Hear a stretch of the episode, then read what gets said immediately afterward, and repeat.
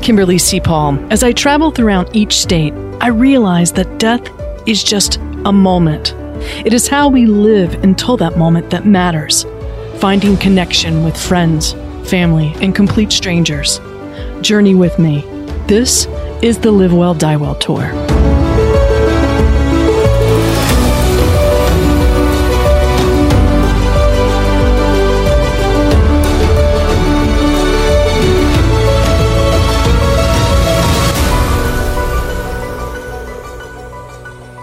I want to welcome you, Gabby, to the podcast. What I love about talking to people like yourself is that you are very similar to me. You're an author, you're an advocate, you're a blogger, but you also uh, live in two different worlds. You are a warrior in the end of life field because you are actually uh, a hospice nurse, and that's your full time job on a daily basis. And that's I I tell people I was raised by hospice nurses um, because they're like, you talk like a nurse. I'm like, only because I was raised by them. Um, but what I have found out doing a little research on you is that we have so much in common. I mean, I, I didn't want to be in the end of life field or hospice, and it sort of came to me. And you started off with a different career. And I wanted you to share your story because I think it's a freaking phenomenal story. This is definitely uh, the last job I would have ever thought I would do, for sure. Uh, I've been in commercial real estate most of my life, managing commercial properties, and then we've moved from there into safety um, on steel construction sites, you know, which was a lot of work and a lot of information and sometimes a little scary but it was it was where i was planted firmly and felt that that's where i would be forever. And then um, and i was laid off. And at the time my friend's husband who was one of my closest friends was um, very sick and dying and she needed to continue to work. So she asked me if i would come and stay with her and him and help take care of him so, of course, I would do anything for them. So, I went to Las Vegas for a little while and I stayed with them and I, I slept in the twin bed next to his and I helped him get up and I helped him bathe and I helped feed him and I sat with him and I talked to him and and I was helping my friend. But I would watch these hospice people come in and I thought I at that time, I don't like the term now, but at the time, I truly believed that they were angels. um, I don't think of us as angels, but I do get why people think that because I felt that about them, and I knew that that I wanted to do something like that. And so after he passed away, I went to school to be a CNA and then a home health aide, and I became a caregiver. And I sat at the bedside of of mostly elderly. And I was a companion, you know, I was their friend. I learned so much from them about life and love and relationships and family. And, um, and then I had my first patient, well, patient, um, die. And I think that's the first time I ever really cried at a death, even though I had many, many deaths prior to that. It was the first time I got it like what end of life is and how fragile life is. And I felt such deep loss. And and I decided to go back to school in, in 40 something and become a hospice nurse, not a nurse. I wanted to be a hospice nurse. So I went back to school and it was really gosh darn hard. Oh my God the fact that I made it blows my mind. I'm sure you were there with all of these 20 year olds and the the the generation gap. What what were you thinking? Well, I wanted to smack them and put them in the corner and give them the timeout. they were awful. Oh my gosh, they were so awful and so bratty and clicky. And here I wanted to mother bear them and like, you guys, let's all study together, you know. So I was on my own for the most part. It was really rough, and they did really. Um, thoughtless things like they if a patient smelled bad they'd plug their nose. And there was just some really rude immature behaviors um, which i think isn't necessarily taught in nursing school. I think it's a human behavior to be kind to others and some people don't have it. I don't think some of them had it. Some of them did and they you know they were lovely but it was really hard. It was hard being one of the oldest ones in the class I bet even being having the experience and, and, you know what? I have met some great nurses, and they probably have never been a CNA. But when I meet a nurse, and by the way they talk, I can tell that they were a CNA first. Thank you. Yeah, there's something different about them. There, there's just something. They're never above anything. They're they're in it for so much more than just being a nurse. It's almost like they're they're like, well, I'm human too. I don't know what it is, um, but I've always fallen in love with those who had started off as CNAs and graduated up to LPNs, if they're even around anymore, to RNs. Um, they they're just they hold a special place in my heart. I think it's important to start as a CNA or a home health aide simply to understand what it's like to lay in that bed. And I think that's really important. I was managing our hospice house for a while, and the way that I trained our home health aides was I had them lie in the bed. And I said, Close your eyes. I'm going to move a pillow out from under your head, but not tell you. I'm going to shut a light on without telling you. I'm going to raise and lower the bed without telling you. How does that feel? And and they right now i get to still because i still work with some of them i watch how they are and they're gentle and they're kind and if they decide to go to nursing school they would be incredibly great nurses. Absolutely. I totally get it. I get it. You're talking to a middle child um, my older sister's a nurse and my younger brother is a nurse but my father calls me I'm really close to my father and he's going through some health issues and he's like if if someone needs to come take care of me you're going to do it right. I'm like yes I will. he goes they they think they know too much. I'm like no. I get that.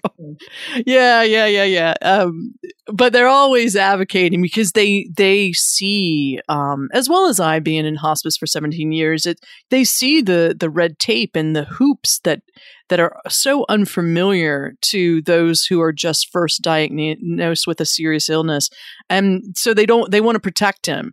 Um, and i'm always the kind of person like dad you know when you if you do this this is going to happen. He goes yes.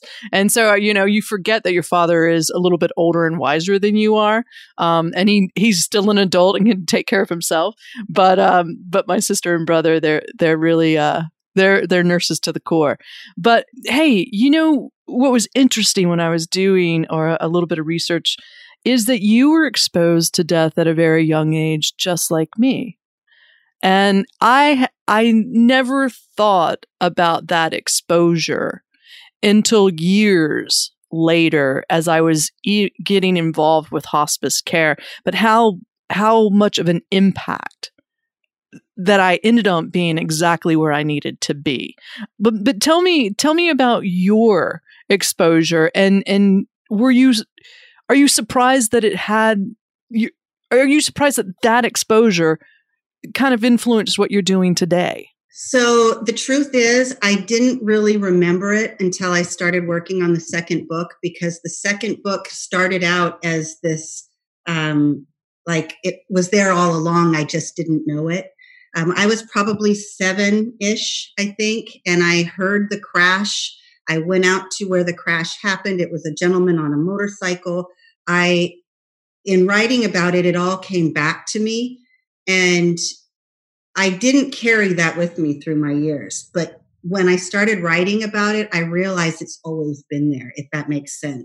Mm, I you're talking to a writer, which yes, it, that totally makes sense to me. I, carried him um, with me and and I put him I put his head in my lap and I just kept rubbing his head and now I'm a 7-year-old, right? And I kept wondering where are his parents? Why isn't there anyone here? But the one thing I remember saying to him is is you're going to be okay. You're going I'm right here. I got you, which is what I say now. And so was I a hospice nurse then? Certainly in training, you know. I'm sure. Right. And then all the years that led up to now, all the little things, those little little glimpses makes me realize that I was meant to do this. I just didn't know it. Mm. Wow. You mentioned your second book. Let's talk about your two books. What tell me a little bit about your first one and then tell me about the second one. And I'm sure you got a third one coming. I do. so the first one is called Soft Landing because I always strive to make the landing soft. Um, it's about, okay, so the reason I wrote the first book, my hope was that I could inspire people my age to not to not think that they aren't worthy of bigger and better and to not give up and to to get over those hurdles and obstacles and not let them get in the way because nursing school was really hard for me. And i almost failed it multiple times. And um and i almost didn't become a nurse because it was really hard for me. And i i had a really difficult time and so i wanted to write the book to say it was awful. It was hard. I beat myself up. But look, look what I have now, you know, like look what I get to do because I don't want people to think that at a certain age you have to stop shooting for the stars. I say shoot for them always. And so I wrote it with that in mind and and all the obstacles that got me there. And then I had started writing the blog because as a hospice nurse, things that I learned um, initially on when I was working our hospice house, I was very selfish and I thought those were my patients. And so the lessons that I learned early on was how important the team was in hospice, how important each person in that role was, and the contribution that they gave to the families and the patient. But also, I realized that when I walk away, someone else is going to sit at that bedside, whether it's a, a volunteer a home health aide, a caregiver, or a family member.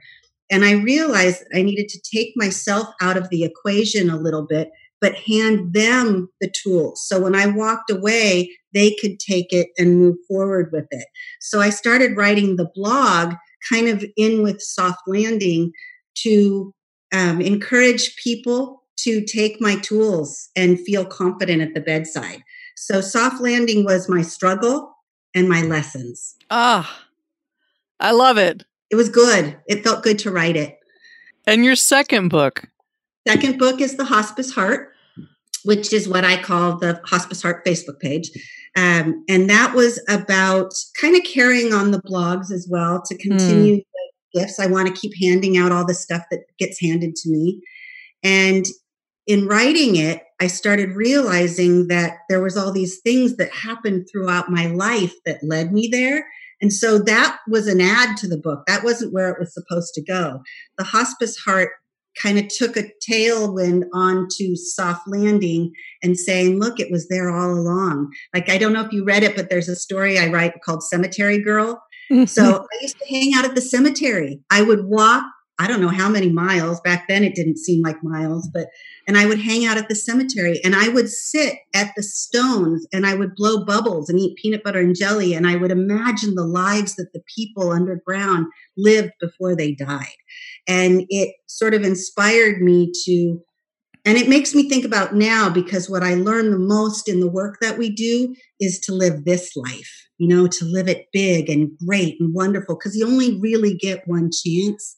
And I think that Cemetery Girl expresses that.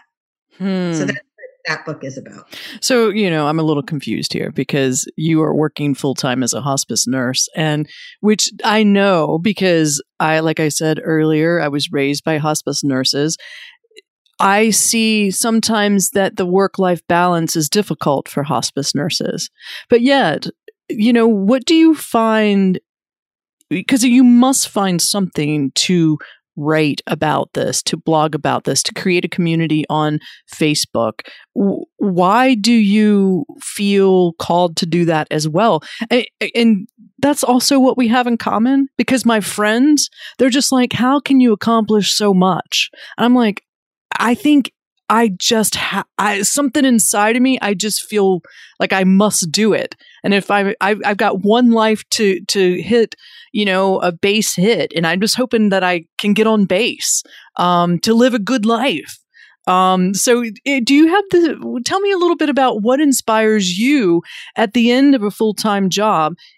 Somewhat an emotional, uh, compassion fatigued. A lot of our coworkers are to you to come home and and inspire other warriors to keep going?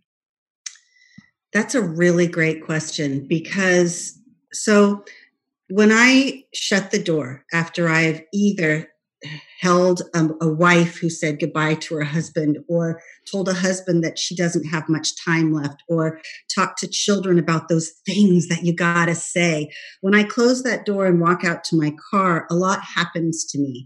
I um i cry. Mm. I cry a lot. And i feel and each time i experience those things i think i can't be alone. Someone else must feel this and I guess what I want to do is I want to remind people that they're not alone. So I started the Hospice Heart Facebook page because I wanted to kind of build a community, maybe a safe place where people could feel, whether they are hospice workers, whether they're a wife who lost her husband, whether they're children that are having to say goodbye, or whether they're patients themselves who need to understand what's going on. I wanted to. It's a little selfish because where I was creating it for them, I was really creating it for me because I needed a place to talk about what I do. Mm. How I feel when I do it.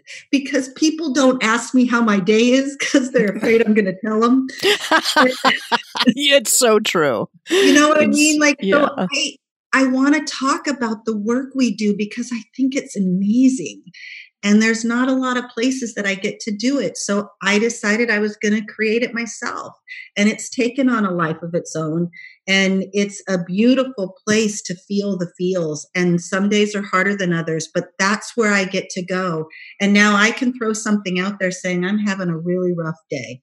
And someone will say, Oh my gosh, me too. And they'll offer me hugs, you know, mm-hmm. or, or I'll say, How are you guys feeling today? Let's talk a little bit about your grief. Let's let's walk you through that, you know. And and so some days it's not about me, but the truth is that page is all about all that stuff that swirls around inside me that sometimes doesn't have a place to go. Ah, I love it. So basically, it's you on a page, which I believe is present, authentic, and very vulnerable. And we're so desperate for people like you right now in a world that we're social distancing, where we can't be with loved ones where when they're in the hospital. Um, but this has been our world for a long time, you and I, within hospice. A lot of people turn their heads away. They don't know what to say, so they don't say anything, which half the time you don't have to say anything. You just have to freaking show up. Um, and just be like, this sucks, but I'm here. Um, and I have no clue what to say next. And, and just be you. Um, I, have you found that once you start telling your story, it sort of gives other people permission to be like, thank God, yes, I feel the same way.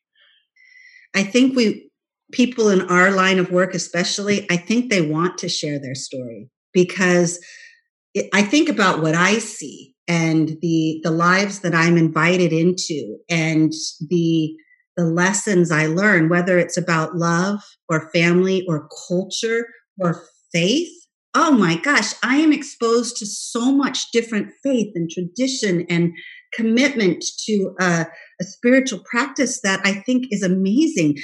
People always say, thank you for, for being here for us. I want to say, no, thank you for what you're giving me. So if I see it, imagine what everybody else in this this line of work sees and feels and experiences we we must be bursting to share it because mm. i am mm. I, we see people think we see death, but we see life. Oh, I uh, gosh, uh, we could bottle that up and sell it because a lot of people, when you when I tell them about my personal experience in my hospice, their shoulders kind of drop. Um, especially if I'm traveling for a speaking engagement and they're like, So what do you do? And I'm like, How can I play this? Um, I, I work for hospice. And they're like, Oh, yeah. And, you know, that's going to the event. And on the way back, they're like, What do you do? And I'm like, I work for hospice. Want some? And they're just like, Uh uh I don't want any of that. but I'm just impressed that they know what hospice is. Um, because I'm I'm in love with hospice. I I'm in love with Dame Cicely Saunders and why she even created or had the vision to do something that I could participate in and actually feel whole again, wholehearted again. But you know, our field called hospice has gone through so many changes. And the one thing that I as a senior leader within a hospice organization is as we grew as an organization, and I say that as we serve more and more people, we tended to leave the staff behind and not take care of them. And I think when I left my organization, whether I said it to anyone or even myself as I as I drove away for the last day, I was thinking I will never leave hospice staff again behind. I can't. So, whatever I do moving forward, it has to include hospice staff and how we take care of them. And you, as well as you, I say that very selfishly because I want people like you at my dad's bedside and my bed. And I see some of my our colleagues leaving this field when they were born to to be in it because of this thing called compassion fatigue you know and and so what do we you and me you created this platform but how else can we contribute as a hospice organization or just even individuals or friends for people working in hospice. How can we support the staff in simple ways internal and external? So for work wise i think I think it's really important to feel, and I use this word a lot, but safe, being able to share with someone in your work, your manager, your higher ups, or whatever, and be able to say, I'm having a tough day without them thinking, oh gosh, she's going to take time off. We're going to have to get PTO or we're going to have, you know, and I want to know that I can. Who's going to see her patients? right? I, I need to know that I can I can do that. But when I see some of our nurses having a tough time, I, I don't do it to all of them. But if I if I feel it, I'll reach out, just go, hey, how you doing? Or if I know that one of their patients passed and I'll read about it, I'll send them a little red heart and just go, hey, you did a really great job with her. Oh wow! Because I think we we are so busy and we're so wrapped up giving all of ourselves to someone who is dying, we forget to give it to each other, and we can't do that. We have to lift each other up. And that might sound a little bit whatever, but it's the truth. I I I want my team that I get to work with, who I'm honored to work with, I want them to know the beautiful work that they do and that it's okay to cry some days and it's okay to say, I don't know if I can do this much longer. And it's okay to break down and just feel that grief because it is grief. And if you don't feel it, it bottles up and the pain and the ache is heavier and heavier and heavier. I would like to think that people make themselves a safe place and the environment a safe place where you are not questioned, your ability isn't questioned because you are having a tough day. I love that. And you know, just because we in the the field of end of life yeah, we we experience and and feel loss a lot. But when it comes to our own in, inner personal circle, we're just like everyone else.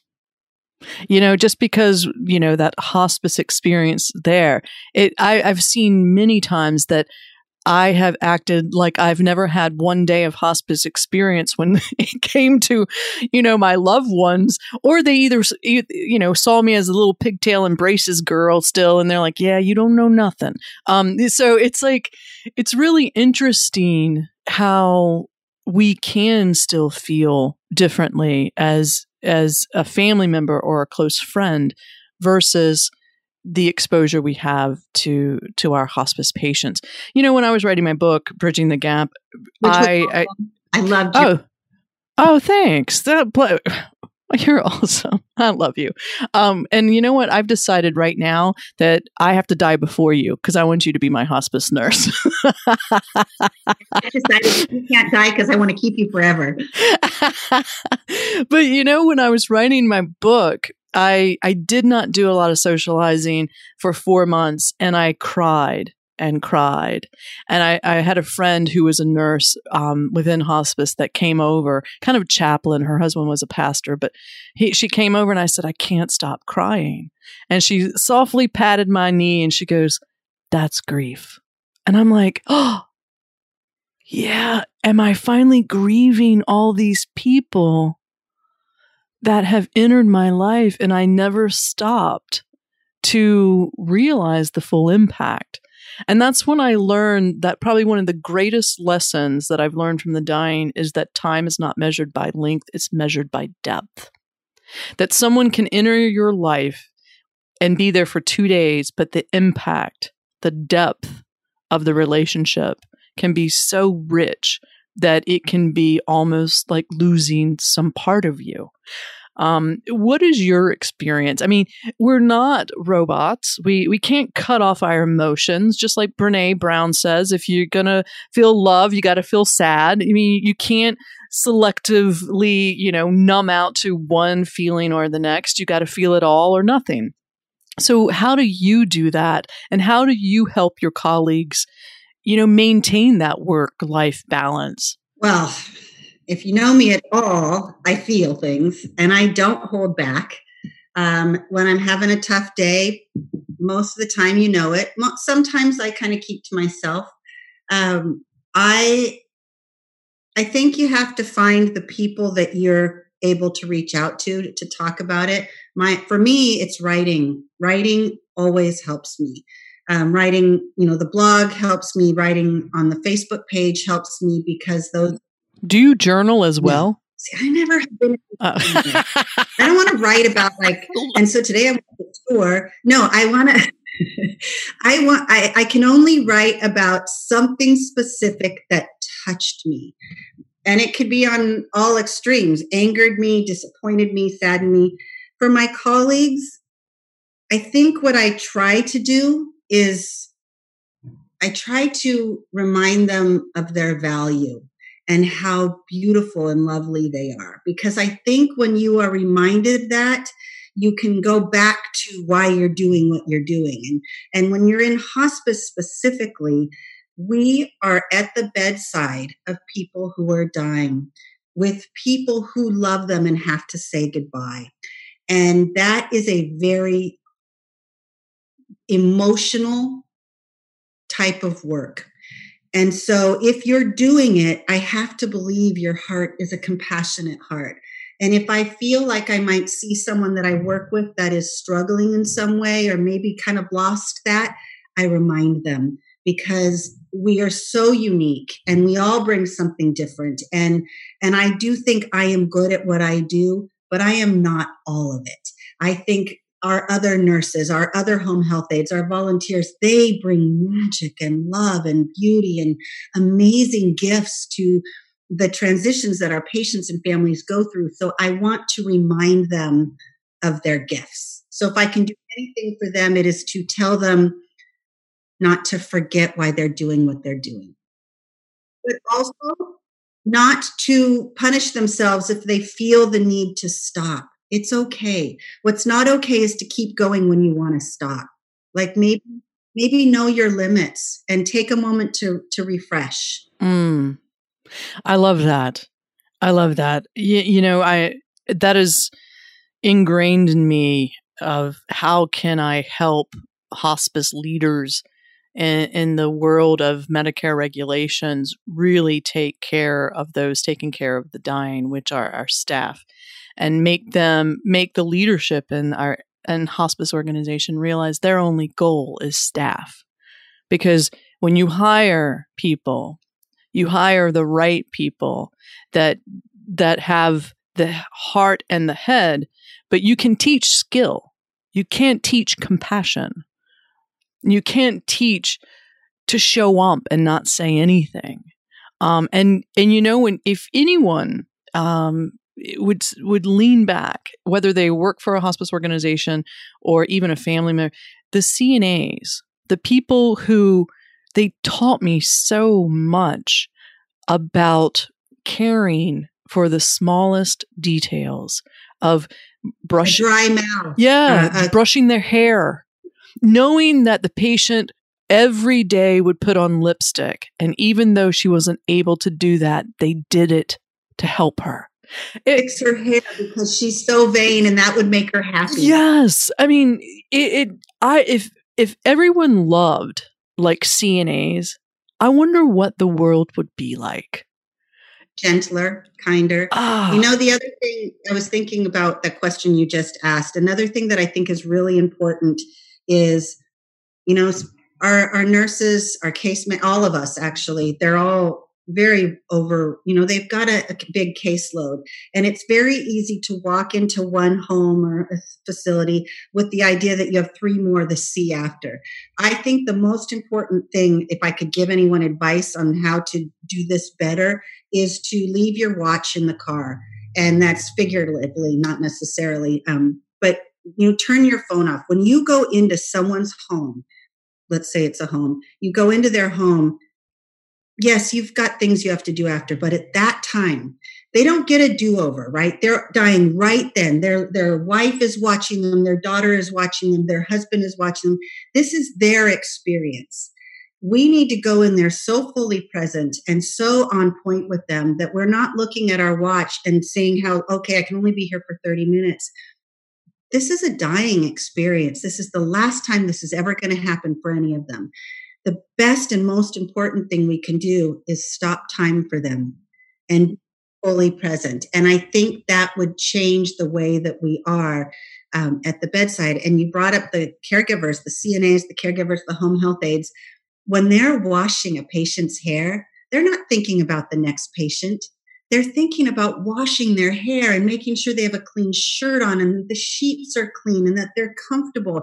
If we had that mindset, imagine how better those last moments could be for someone. We're, we're someone's last best moment. What can we do to make it just a little kinder? I totally agree, and I I I, I t- uh, often joke because being part of leadership, you know, I would be with some hospice nurses and they would be so present um, because, you know, you got to document at the time in front of the patient. And I, and they would leave their computers in their trunk and, and document for 20 or 30 minutes out in the driveway. And I asked one nurse, I'm like, yeah, but aren't you supposed to document in front of the patient? And she goes, some things I will never put in between me and the patient and family. And I was like, oh, you're a rebel. She goes, for a cause. Oh, I like that. For a cause. Only for a cause.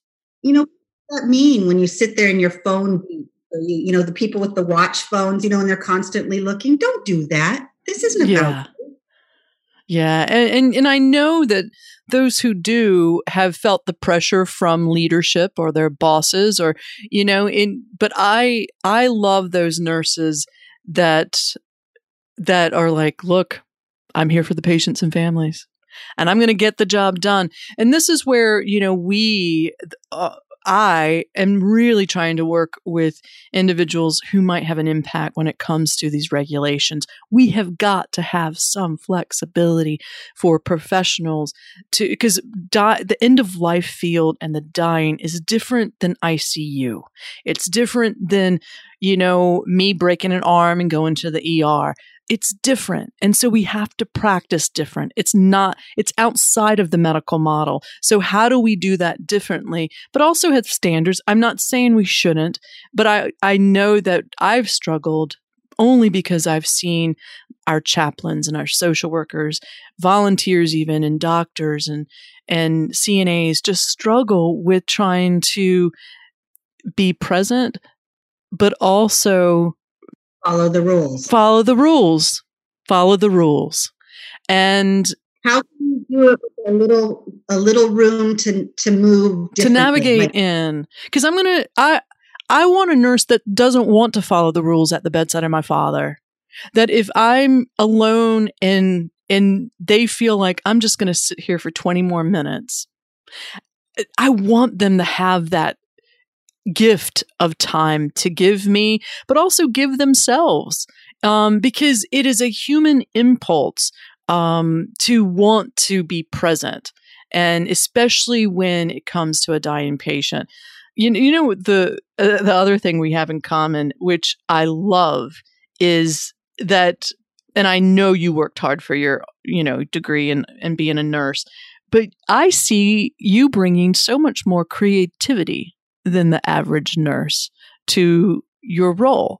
And I believe that is it because you came into this at an older age and went through that CNA kind of um, viewpoint before you becoming a nurse? Because you look at you're you're with patients and fought, you know doing is following the rules, let's just say, as best you can to be present at the bedside of the dying. But then you come home with this whole creative outlet that it's almost like left, right brain really balanced. You know, it's really interesting, but I love when I see creativity being brought to such a what seems to be from the outside a black and white subject because I think death is very colorful. For sure. So, talk to me about your next book. What are you working on?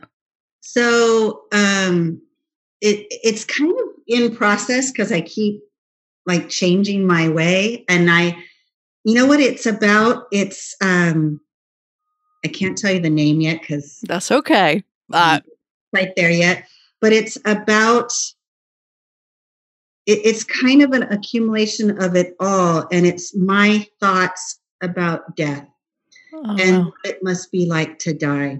And as human beings, how can we live a, a fuller, better, more authentic, kinder life, knowing that we're going to die? What could we do differently? How can we, you know, I, I kind, it's kind of like, um, it's, it's living a life that dictates how you want to die. So, so being kind, being thoughtful, vocalizing, talking with one another, like the whole conversation thing, right? Like I want to talk to my family now. They know what I want. They know how, how I want to listen to Tom Petty when I, well, I want them to listen to Tom Petty when I die.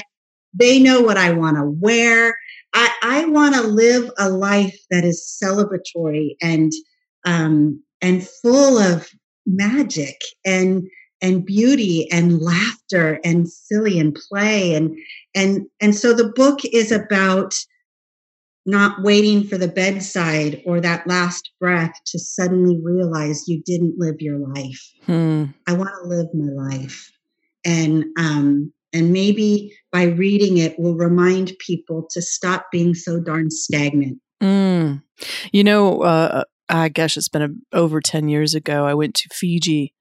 And, you know, you, you don't go to Fiji every day especially if you live on the east coast of North Carolina. But I when I we, I went there for like 10 or 12 days and I found myself uh, in Fiji just getting up early and going to bed late and and seeing the beauty of Fiji and and when I came back to North Carolina I needed a vacation from my vacation kind of thing. It was I was so exhausted.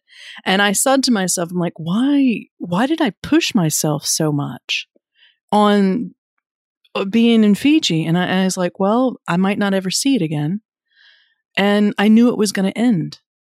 And I was thinking, why am I not running with my hair on fire every day? Because I my life will end one day. And and that whole philosophy um, in small ways. I mean, my dad really does hate advanced care planning because I'm, you know, in Fiji swimming with sharks. And he's like, I've ever since you started talking about planning for your end of life, you know, you're now doing things more boldly. And I said, I know, isn't that great? That if I would have died in Fiji, things would have been done and you knew what to do. Um, and it does give me a new lease on being present.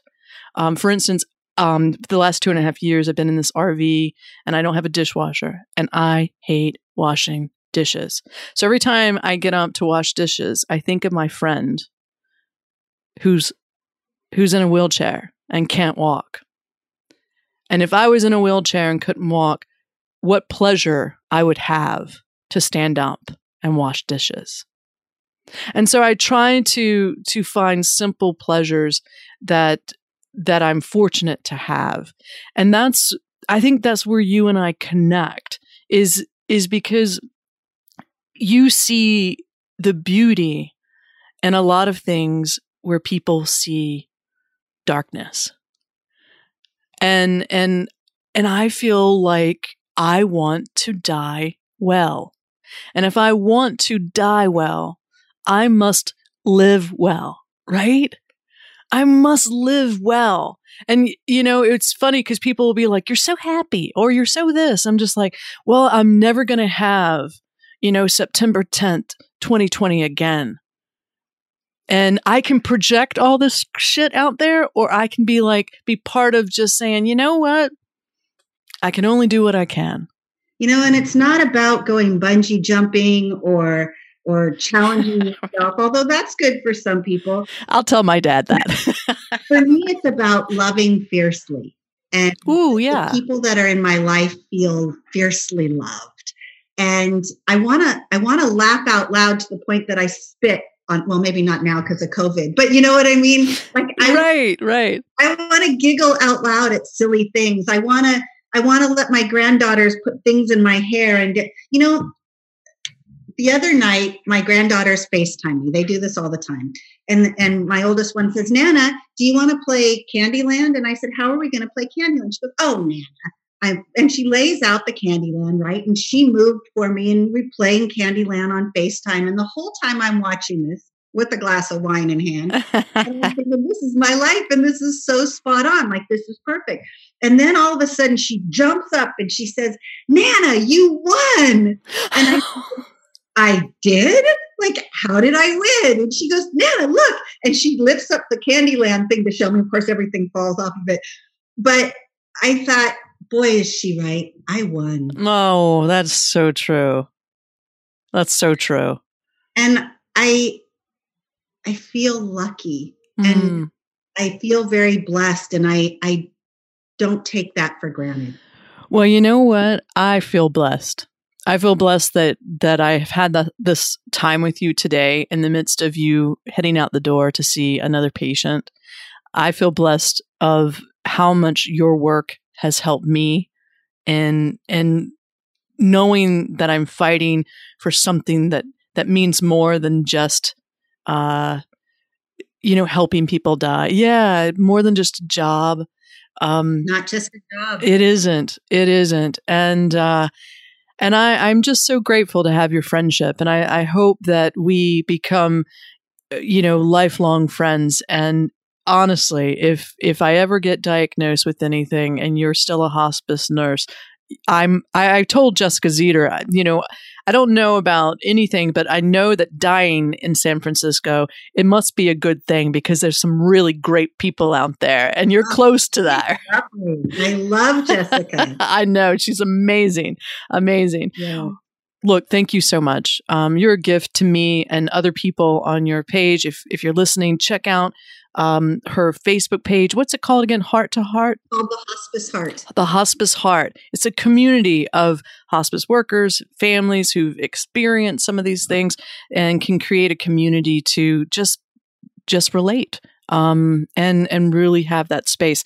But you and I also have a new project that we're working on um, that we have to mention because Michelle Little would would not be my friend if I didn't because she's been working her ass off on it. It's called Beautiful Dying Expo. It's going to be happening in November, and you can you can absolutely visit beautifuldyingexpo.com to learn more about it. But I wanted to give you an opportunity to kind of chat about what your involvement with the expo will be, as well as you've been doing a lot of insights on live Facebook, um, educating people, giving your gift of your tools, how you cope and deal with hospice patients, um, and see them as a gift, not really deal with them, but see them as a gift in your life. So, what what what are you doing with the expo? So, I am one of the collaborators, and I am working on the team of end of life care. So, we are creating um, speakers, panelists to talk about um, the different parts of end of life care and what that means. We're coming from a couple different places. We're We're hoping to get social workers and chaplains combined to talk about the spiritual, emotional side of death and loss and grief. We're also, there's a, um, we're involving pediatric side of death, how difficult that is to navigate. And we've got some great people that are going to speak. The information that is going to be available is going to be so worth the the price of admission. You can pay for one day you can pay for three days. You get to listen to people talk about things in little intimate groups and the information will be um, incredible. It'll be valuable. It'll be um, incredibly personal and you will meet some some pretty amazing people who are sharing their gifts. And i i'm super honored to be a part of it. I was a part of the one last year. And it, like you said michelle little is working her ass off. Yeah she is. it shows. It's going to be a great event. Well and get this people. These this event's going to be virtual. So you can sit at your desk. Um, and i i have been to many conferences in my life personal as well as virtual. This I'm even ashamed to tell you how cheap this conference is. Um, where you're going to get exposed to Gabby, to and I, I, have the the pleasure of of hosting this event um, during these days and and meeting um, and seeing the speakers engage with with whoever shows up. Um, but I believe it's only like a $199 for a three day event, and um, I, I just it's nonsensical not to do it because there's so many people and collaborative ideas that are happening that we could really come together and start taking care of one another. So check it out, beautifuldyingexpo.com. It's in November. Um, I don't have the dates right in front of me. Do you? 13, 14, 15. 13, 14th, and 15, which November is National Hospice and Palliative Care Month. So it's just a way um, for even, it's really cheap for even some of these hospices to allow CNAs to come to it as well. So this might be an opportunity for those who rarely get to do some out of the box conferencing um, to come and participate. And I, I again, beautifuldyingexpo.com. And I guess I'll see you over the Zoom calls coming up. Um, and I'm really, I'm really happy to be, uh, co- you know, collaborating with you and supporting Michelle as she uh, is an amazing, amazing person. And she lost. Um, I know we're recording this on September 10th. I don't. It won't be airing tomorrow, but on the eve of Michelle's brother who was killed on 9/11 in New York. So I have to mention that because her brother has inspired her to to really do some amazing things with helping people uh, look at grief, talk about advanced care planning, and plan for end of life. Um, so I look forward to seeing you then, Gabby. I just uh, I'm I love you. I mean, I just think you're amazing, and I I think your organization is ama- is is a wonderful organization to have you on board. And um, if there's anything I can do to support you, this new book coming out, um, please don't hesitate to ask. And I look forward to seeing you in November at the Beautiful Dying Expo. Thank you so much, Kimberly. This has been as fun as I hoped it would be. Thanks for joining us today. And remember, you're the designer. This podcast is produced by Jason Andre with Seven Season Films.